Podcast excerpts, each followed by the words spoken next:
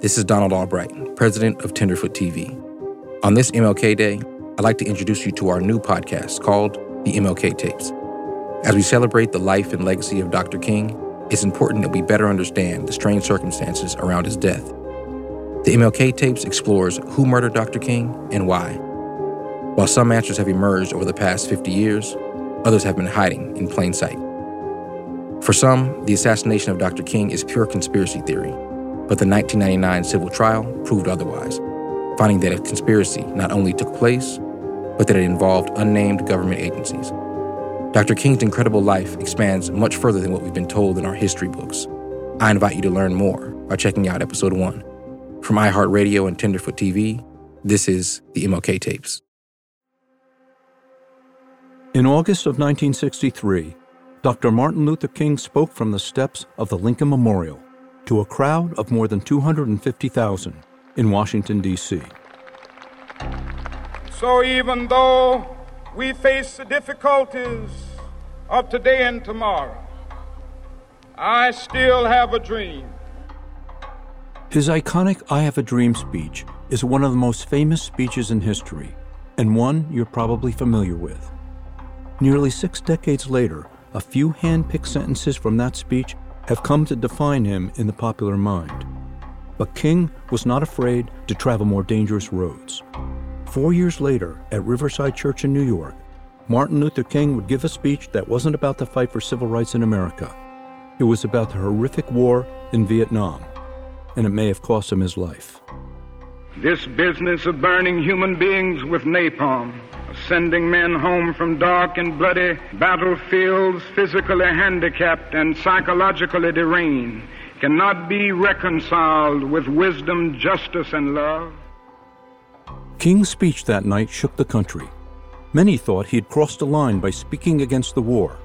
He was supposed to stick to civil rights. Life magazine called his speech demagogic slander that sounded like a script for Radio Hanoi referring to the radio station in communist North Vietnam.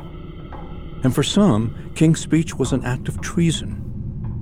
A year later, to the day, Martin Luther King, just 39 years old, would be dead.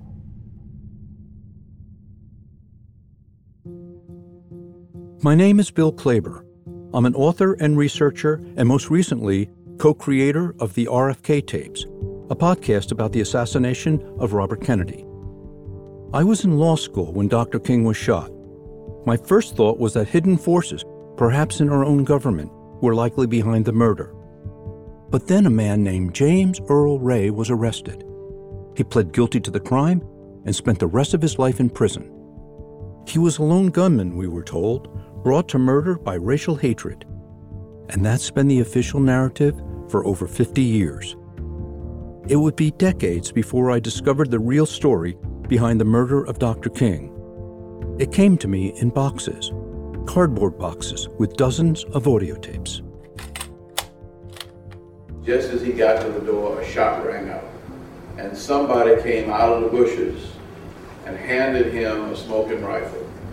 And he broke it down and wrapped it in a, a tablecloth and put it back in the storeroom when I heard the shot, when I saw him get hit, and when I saw him go down. Now, I'm no doctor, but there was no question to me that the man was hit hard. I mean, he was hit hard. So I immediately turn around and go that direction. It was like once the shot went off, it was every dog for his own. Every dog for his own. The voices on these tapes are from people who were there. People who, in the passing years, have overcome their fear to speak about what they saw what they heard, and in some cases, what they did when Martin Luther King was killed. Welcome to the MLK Tapes.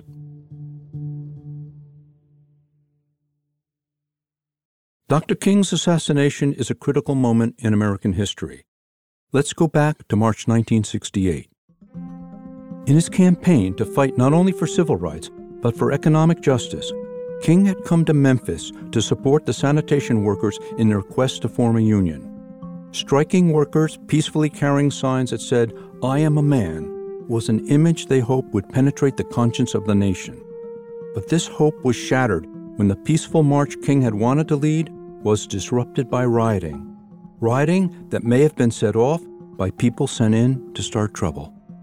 And because of the awful images coming out of Memphis, King's critics were now saying that he had lost control of his movement, that he could no longer lead a peaceful protest. So he returned to Memphis to support the sanitation workers and prove his doubters wrong. Dr. King, uh, your march here on Monday has apparently been enjoined uh, with a federal injunction. If that holds up, what are your plans? Will you march or not? We do feel that it would be a basic denial of First Amendment privileges to have an injunction take effect that would prevent us from marching. We stand on the First Amendment. And uh, in the past, we've, on the basis of conscience, had to break injunctions, and that may very well happen in this situation. But breaking an injunction was not King's only worry. By returning to Memphis, he was also putting his life on the line, and he knew it. It's the evening of April 3rd. As thunderstorms rage outside, Martin Luther King speaks on behalf of the sanitation workers to several thousand followers in downtown Memphis. That's the question before you tonight. Not if I stop to help the sanitation workers what will happen to my job. The question is, if I do not stop to help the sanitation workers, what will happen to them? That's the question.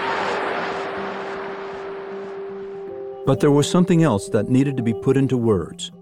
King's plane into Memphis had been delayed by a bomb scare, and threats on King himself were an increasing, almost daily occurrence. And then I got into Memphis, and some began to say the threats or talk about what would happen to me from some of our sick white brothers. His words that night were a chilling foretelling of his own death. Like anybody, I would like to live a long life. Longevity has its place. But I'm not concerned about that now. I just want to do God's will. And He's allowed me to go up to the mountain. And I've looked over and I've seen the promised land. King didn't look away.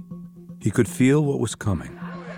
I may not get there with you, but I want you to know tonight that we as a people will get to the promised land. So I'm happy tonight. I'm not worried about anything. I'm not fearing any man. Mine eyes have seen the glory of the coming of the Lord.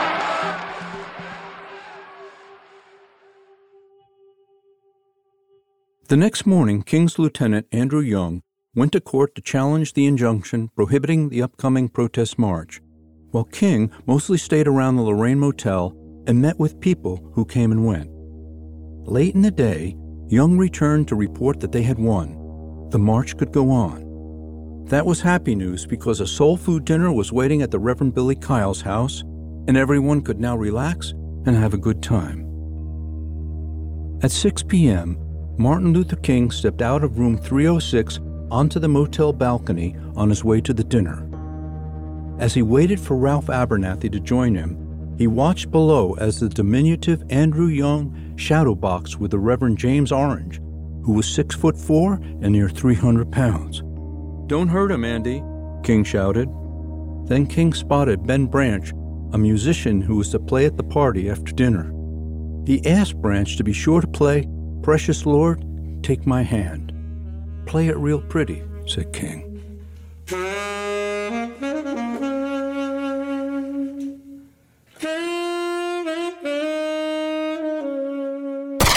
There was a sudden sound like a firecracker, and Dr. King collapsed. Abernathy ran out of the room and knelt beside the fallen king. He cradled his wounded head and saw, as he put it, the understanding drain from his eyes. By the time Young arrived, blood was everywhere. Oh God, Ralph, he said, it's over. Police have issued an all points bulletin for a well dressed young white man seen running from the scene. Officers also reportedly chased and fired on a radio equipped car containing two white men.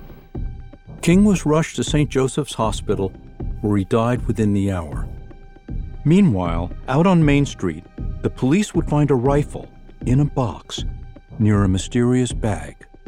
In the bag were binoculars, nine bullets, a transistor radio, a pair of pliers, a couple of beers, and a copy of that day's newspaper. On this evidence, investigators would find the fingerprints of a man named James Earl Ray, a fugitive who had escaped from prison the year before. They also discovered that a man fitting Ray's description had rented a room at a boarding house near the Lorraine and had access to a small bathroom with a line of sight to Dr. King's position on the motel balcony. So the Memphis police now had a suspect. But where was he? An enormously wide police hunt is now going on for an unidentified 30 year old white man who's been reported to be driving a large, fast white sports car very recklessly. It took two months to find him, but finally, on June 8th, Ray was arrested at London Heathrow Airport with a fake Canadian passport. The 40 year old petty criminal and escaped convict was brought back to Memphis. At his arraignment, Ray was charged with the murder of Martin Luther King. He pleaded not guilty. This time, the defendant wishes to enter a plea of not guilty. Of course, criminals commonly plead not guilty, so Ray's initial plea doesn't mean a thing. It was rumored that Ray had killed King out of a vicious hatred, but no one knew for sure because for the next eight months, Ray was held incommunicado. The only persons allowed to see him were his attorney and his brother. So, what most people didn't know, and as a supposedly informed law student I didn't know, was that while admitting he was in Memphis that day, James Earl Ray always said that he did not shoot Martin Luther King. Ray wanted to go to trial, even though he knew that if he could not convince the jury, the penalty was likely to be the electric chair. He didn't care. He said he didn't do it, and he wanted his chance to prove it in court. Ray's famous criminal defense attorney, Percy Foreman, came on saying that Ray's case would be the easiest one he ever argued. But as Ray's trial date approached, Foreman suddenly changed his tune and pressured Ray to plead guilty, which he finally did. Are you pleading guilty to murder in the first degree in this case because you killed Dr. Martin Luther King under such circumstances that it would make you legally guilty of murder in the first degree under the law as explained to you by your lawyers? Ray's answer was barely audible on the recording system used by the court. What he said was, quote, yes, legally guilty. Uh-huh. Three days after his guilty plea, James Earl Ray petitioned Judge Preston Battle to change his plea to not guilty. Often, in the interests of justice, such a petition is granted, and many observers expected Judge Battle to do that. But the day he was to act, Battle was found slumped over his desk, dead from an apparent heart attack, and James Earl Ray was led off to prison. No trial. Years passed, and the vast majority of Americans didn't give the case much thought. King had been killed, and Ray was in prison because he was the one who shot him. But if you lived in Memphis, you might have been aware of strange stories and odd bits of evidence that didn't fit with the official count of the crime. People who heard things, people who saw things, things that didn't fit with the story of a lone drifter killing King. Also, in 1976, during congressional hearings, it came to light that the federal government had been wiretapping King's office and home and bugging his every hotel room. Why was the government so concerned with surveilling King? Was this in any way connected to his death? A man named William Pepper thinks it was. Pepper was a friend of Dr. King, and he spent many years gathering evidence that tells a very different story than the one we've all been told. Evidence about who really killed Martin Luther King and why he was murdered.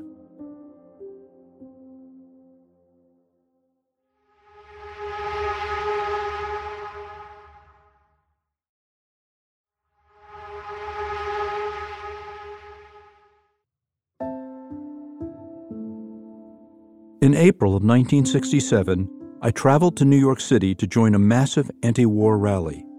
There were more people marching than I'd ever seen. As we approached the United Nations Plaza, we were too far away to see Dr. King, but we could hear his unmistakable voice. Stop the bombing! Let us save our national honor. Stop the bombing and stop the war. Sharing the stage with Dr. King was a journalist named Bill Pepper. Pepper had been a friend of Dr. King, and he had been an important influence on King's position against the war in Vietnam. I, because of my writings on the war, had been asked to introduce Martin King, which I did. It was a very significant movement because Dr. King went against the advice of most of the civil rights leaders who believed that he was going to cost them a great deal of money for their movements with his anti-war position. But that was that was the nature of Dr. King. He was a man of conscience. He spoke courageously on that day as well. Fifty years after that rally in New York, I would interview Bill Pepper while working on the RFK Tapes podcast. I wanted his take on the Robert Kennedy murder, and he had a lot to say about that. But he had even more to say about the killing of Martin Luther King because he had spent the last 40 years of his life investigating the murder of his friend. There was more to tell than time would allow, so we agreed to meet again.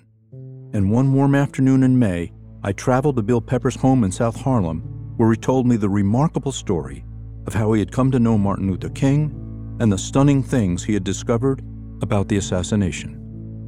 I got my credentials as a journalist, and I went to Vietnam in 1966.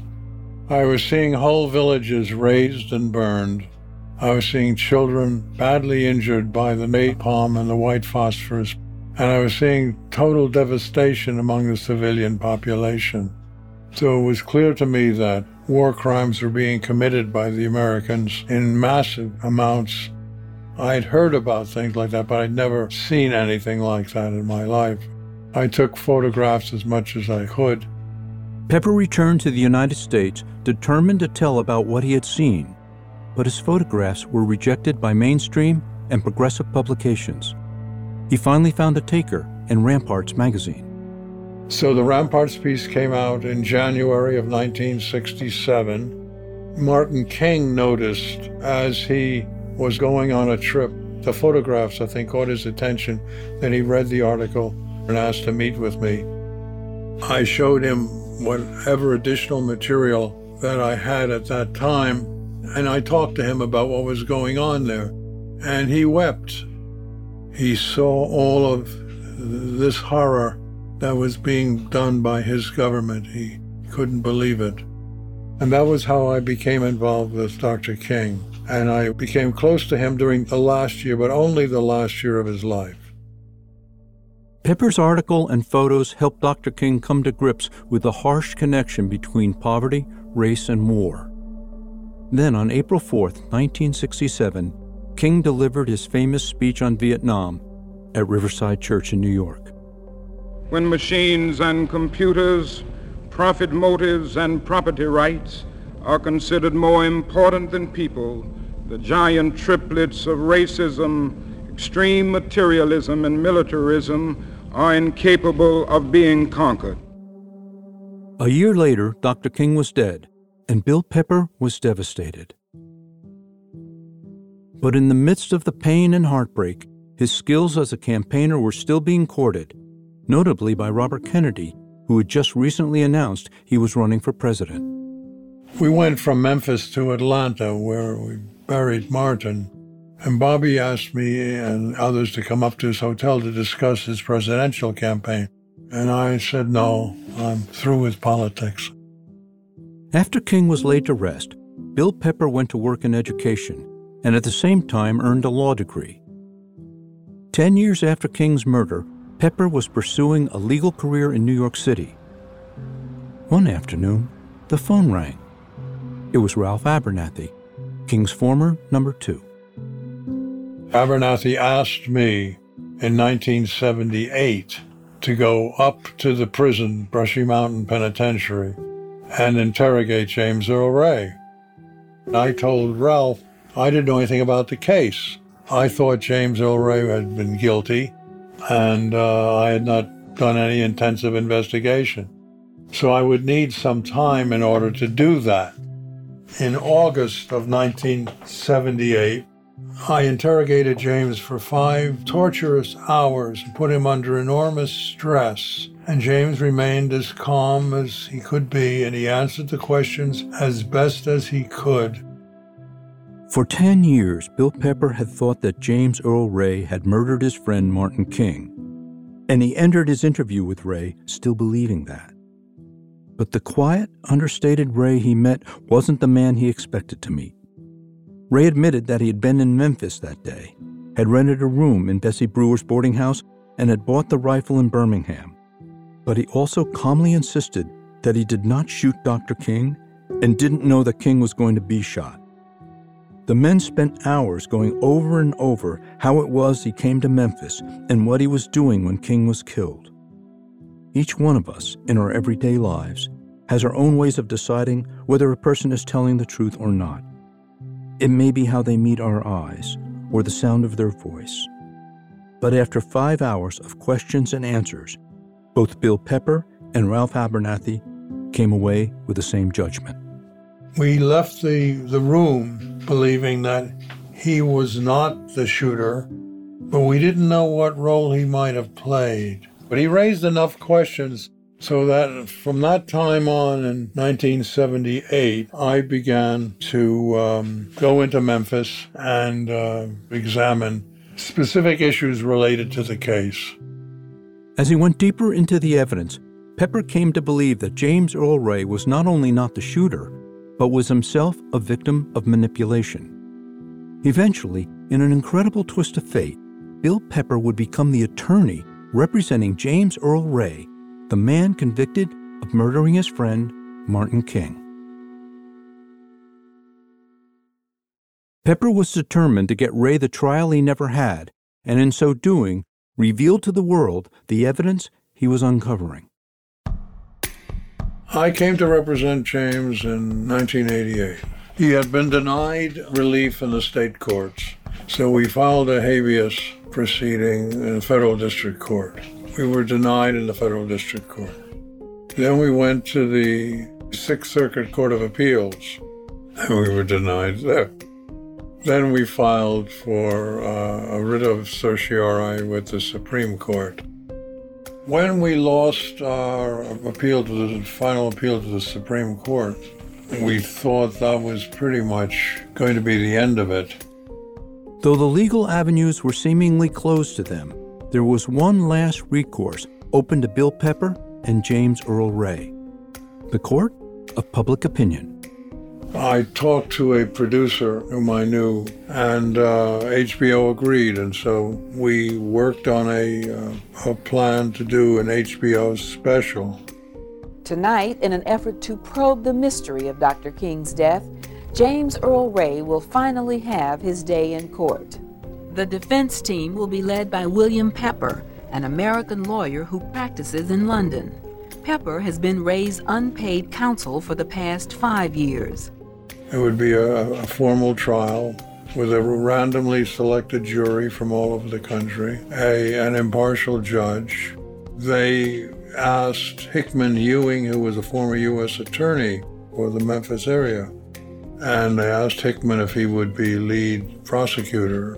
Hickman agreed. And so we tried the case in 93. The trial was a full knockdown, drag out trial. Prosecution maintains that the um, shot came from a bathroom, the bathroom in the rooming house.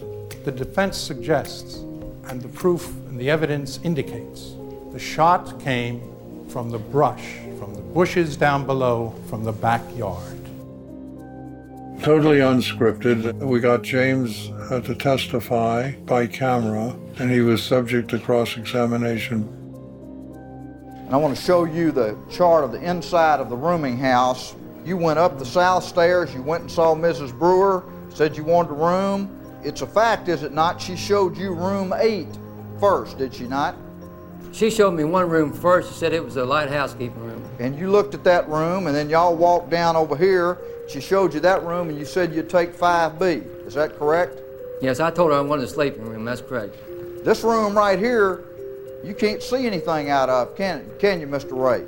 You could have had room 8 or you could have had room 5B, and you chose room 5B. Is that right? Yes, there was two rooms there, and I picked out that one, okay. yes. The HBO trial gave Bill Pepper an opportunity to call into question every aspect of the official story.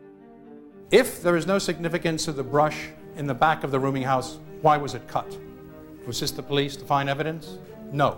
The defense suggests the brush was cut so that it could never be suggested that there was enough brush there to conceal a sniper.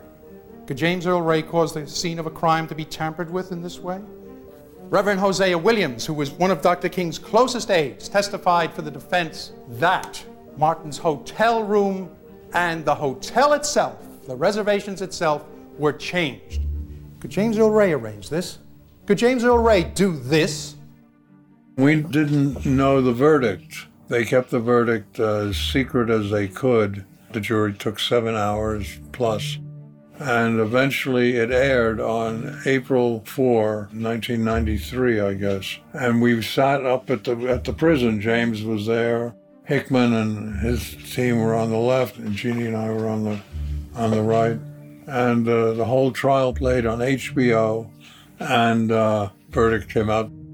We, the jury, find the defendant not guilty. When the verdict came out, Hickman was startled. I thought he was going to have a heart attack. Even though it wasn't a real court proceeding, this mock trial demonstrated that the case against James Earl Ray didn't pass the test of reasonable doubt. A jury, when presented with the evidence that Pepper and others had uncovered, decided that Ray was not guilty. This should have been big news, but it got almost no mention in the American press. But it did shake the tree a little, and a few new people came forward with what they knew. At the same time, Bill Pepper published his book Orders to Kill, where he laid out the case for Ray's innocence and alleged that elements of the government may have been involved in Dr. King's assassination. But most outlets in the mainstream media didn't review it. Considering the importance of the man who was murdered and the evidence laid out for the reader, the question is why wasn't it reviewed? The New York Times reviewer was told to pull it. And this was the first time in 25 years that he was told to pull a book review. And so it was pretty clear the story was going to be buried. But the book did reach the hands of an important person who would come forward and change the trajectory of the case.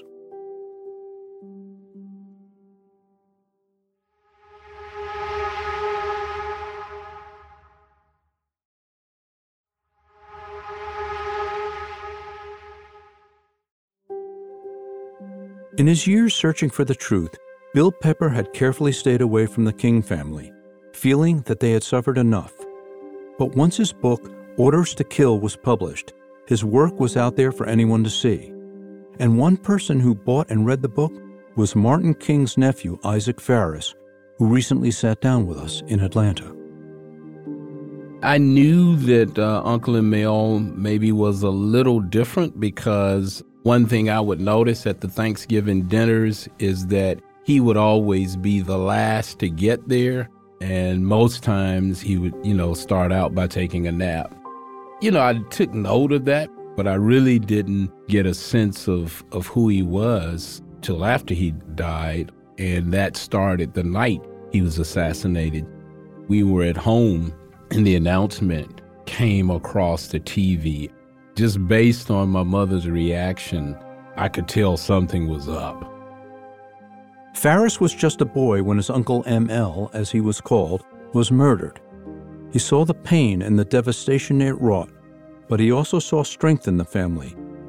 The older generation, including his mother and his Aunt Coretta, dealt with their pain by immersing themselves in the creation of the King Center and working towards a national holiday honoring Dr. King. What doubts they had, they kept to themselves. But the younger generation felt less constrained. I would constantly have conversations, theoretical conversations with my other cousins, particularly his kids, about what might have happened, who might have been involved. To be told that an escaped criminal followed my uncle across the country never sounded right to us. I mean, generally, an escaped criminal is trying to keep a low profile. An escaped criminal is not following a high profile individual around. So high profile that law enforcement is probably in the area. So Isaac Farris bought a book on the murder of his uncle, and he was stunned by what it contained. But who was Bill Pepper? I personally did a little investigating about Bill Pepper, the man, because at that point I did not realize that, that there was even a relationship between Bill Pepper and my uncle. And the more and more I looked into the man, and the more and more I read his story, things checked out. In January of 97, Farris decided to call a meeting and put the story in front of the family. I said, Look, we've all known that, you know, this is not right. You know, we've all said that. We've all admitted that, but we've just kind of stopped there. Here's an opportunity, I think, for us, at least if we don't find out every little detail, we can at least kind of put it together. The next step was to bring Bill Pepper to Atlanta to meet everyone and answer questions. According to Farris, it was a tense first hour. First, I guess we were challenging him on his personal integrity.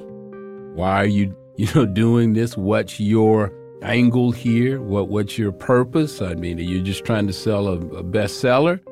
And in a nutshell, we determined that Bill was sincere, that, that he felt a sense of responsibility for what happened to my uncle because Bill, uh, during my uncle's lifetime, was one of the people around my uncle who was actually trying to really push him to run for president. You know, I think Bill felt like, you know, whoever assassinated him knew of his plans. And so he felt a responsibility, and, and we accepted that. So once we've got comfortable with him, the man personally, then it was like, okay, well, let's really look at your case and, and what you're talking about and how did you come to this and and what's all of this based on? Bill Pepper didn't mind the questions. His friendship with Dr. King had been real, and so was the work he'd done on the case at great personal cost to himself. And he understood that just by being there, he was picking at a scab that covered a deep wound.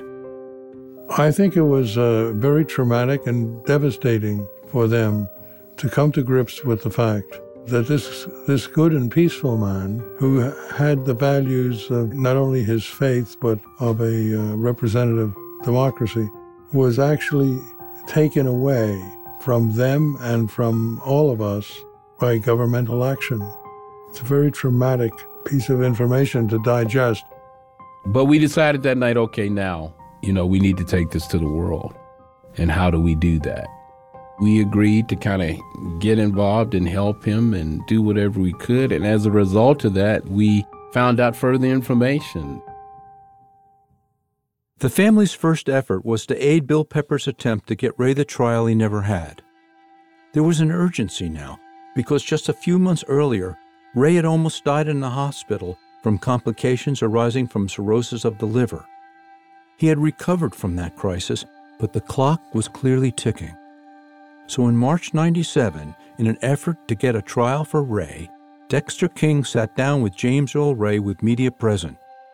The meeting lasted about a half an hour, and at one point, King asked Ray the question Did you kill my father? No, no, I didn't know. I want you to know that uh, I believe you and my family believes you. And we are going to do everything in our power to try and make sure that justice will prevail. Isaac Farris also met with Ray, but without the cameras. I have met James Earl Ray. I want to be careful how I say this, but James Earl Ray is not the smartest cookie on the block okay? In fact, every crime that he committed, he bungled. I mean, he was just a bungler as a criminal. I mean, if you look at his history, I mean, and he would get caught doing dumb things. One time he, he robbed a place and apparently he was barefooted or something and and took high heel shoes from the place. And then he tried to run in high heel shoes away from the cops. But I go back and forth on whether or not you know, James knew, okay, I'm part of a plan to kill Dr. King, or, you know, whether or not he just was a person that was taken advantage of. But his level of intelligence is possible that he could have been duped. It's possible he could have been a part of this and never known that this is a plan to kill Dr. King. For a while, it seemed as though the effort to get Ray a trial was going to bear fruit as Bill Pepper got the case in front of Judge Joe Brown, who appeared ready to let them present their evidence. In Memphis, Joe Brown was the criminal court judge who was on the verge of giving us a trial, a new trial for James Earl Ray. We had made a strong presentation to Joe Brown.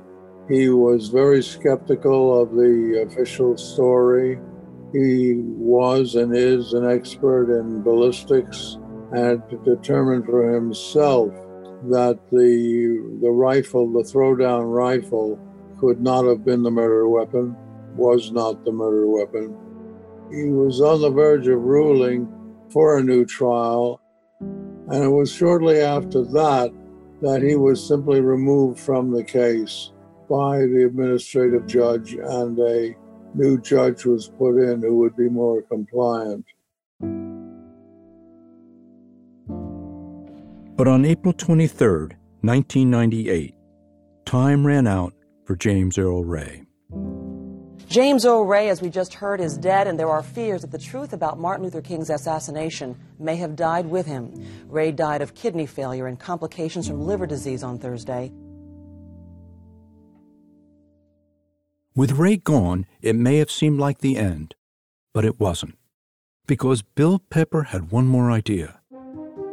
As new evidence emerged after the HBO trial, it had become clear that one man, Lloyd Jowers, had played some role in the murder. The back door to his bar and grill opened onto the brush covered yard just opposite King's room at the Lorraine.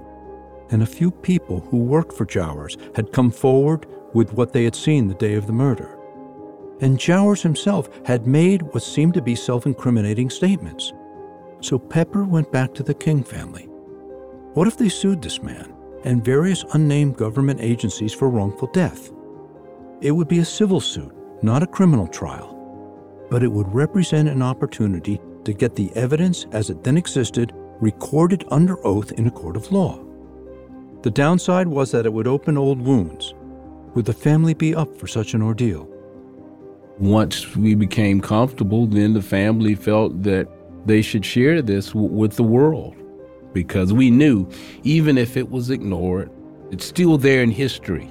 So even if 50 years from now people have a different look on this and are prepared to accept the facts, it's there for them. And the family agreed that we would bring a civil action. And since we had so much on this man, this man uh, Jowers, we would name him as a defendant, and his lawyer cooperated. His lawyer, Lewis Garrison, uh, was a very good and solid, decent man said his client was just a, a pawn used by powerful forces. It was, as you know, a long trial. It was 30 days or so and 70 witnesses. It was a very, very long trial. But it did give us an opportunity to put forward what evidence that we had at that point in time. For over 30 years, Coretta Scott King had borne the grief of her husband's death with grace and dignity. She never expressed a doubt that James Earl Ray had pulled the trigger, although she did sometimes wonder aloud if other hands had helped him do it. But for three weeks in November of 1999, Mrs. King went to a courtroom in downtown Memphis, took her seat, and listened as witness after witness gave their testimony. On the final day, Bill Pepper rose and addressed the jury. Let me uh, close by saying to you that um, long after people forget what has been said in this courtroom. You're going to remember the verdict of this jury because you have heard evidence that has never before been put on in a court of law. Some of it would have been put on in Mr. Ray's trial if he had ever been granted a trial. No one has heard the detailed evidence that you have. On behalf of the family of Martin Luther King Jr., we ask you to find that conspiracy existed.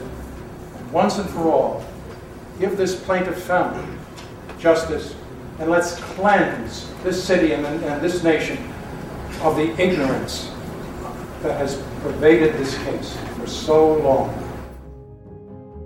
After Bill Pepper sat down, the judge gave his instructions and the jury retired to consider the case.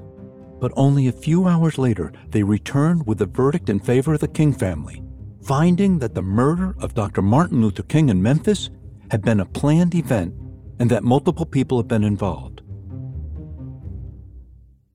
After the trial, Mrs. King returned to Atlanta. The following day, she called a press conference. This is what she had to say. This verdict is not only a great victory for my family, but also a great victory for America and a great victory for truth itself. The jury was clearly convinced that in addition to Mr. Jowers, a conspiracy of the mafia, local, state, and federal government agencies were deeply involved in the assassination of my husband. The jury also affirmed overwhelming evidence that identified someone else not James Earl Ray, as the shooter in Memphis, and that Mr. Ray was set up to take the blame. So, what did Coretta Scott King hear in that courtroom that made this reserved, careful woman speak in such a definite fashion? That's what we'll be looking at and talking about in the next 11 episodes. The trial and its verdict should have been a huge story, but the American press did not see fit to report on it in any meaningful way. What came instead were the op ed pieces by men already invested in the official story, attacking Mrs. King and her family for being dupes or in it for the money, as if there were any. I was disgusted by the coverage or lack of coverage of the media. The King family was greatly abused. In fact, there were some editorials that were related to them as aiding and abetting treason and terrorism and all of that. The anger over how the King family was treated was still evident on Bill Pepper's face as he showed me the photographs of Mrs. King bravely standing beside him in the courtroom, and photos of him with the rest of the King family at a dinner they put on as a thank you for his efforts. And there was a lot to thank him for. Over the years, each time someone stepped forward with new information, Bill would sit them down and record what they had to say. In most cases, they were just common people who finally overcame their fear and answered their conscience. In the end, there were dozens and dozens of audio tapes, in boxes in different places an attic here, a closet there, and some down at the King Center in Atlanta. Many of the people on those tapes are dead now, but their stories aren't, and you're going to hear them. It's not every day that one gets to shatter a lie as big as this one.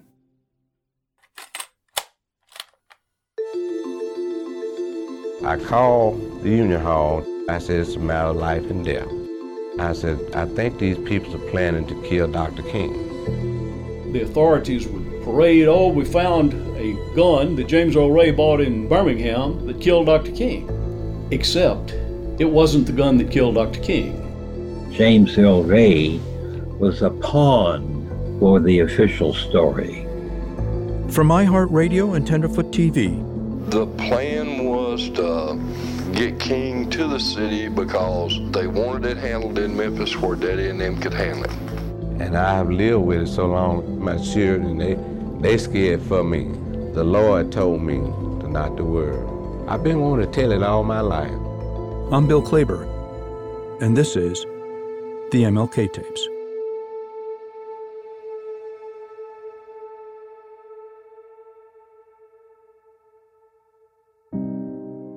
Thanks for listening to the MLK Tapes, a production of iHeartRadio and Tenderfoot TV. This podcast is not specifically endorsed by the King family or the King estate. The MLK Tapes is written and hosted by Bill Klaber. Matt Frederick and Alex Williams are executive producers on behalf of iHeartRadio, with producers Trevor Young and Ben Kuebrick.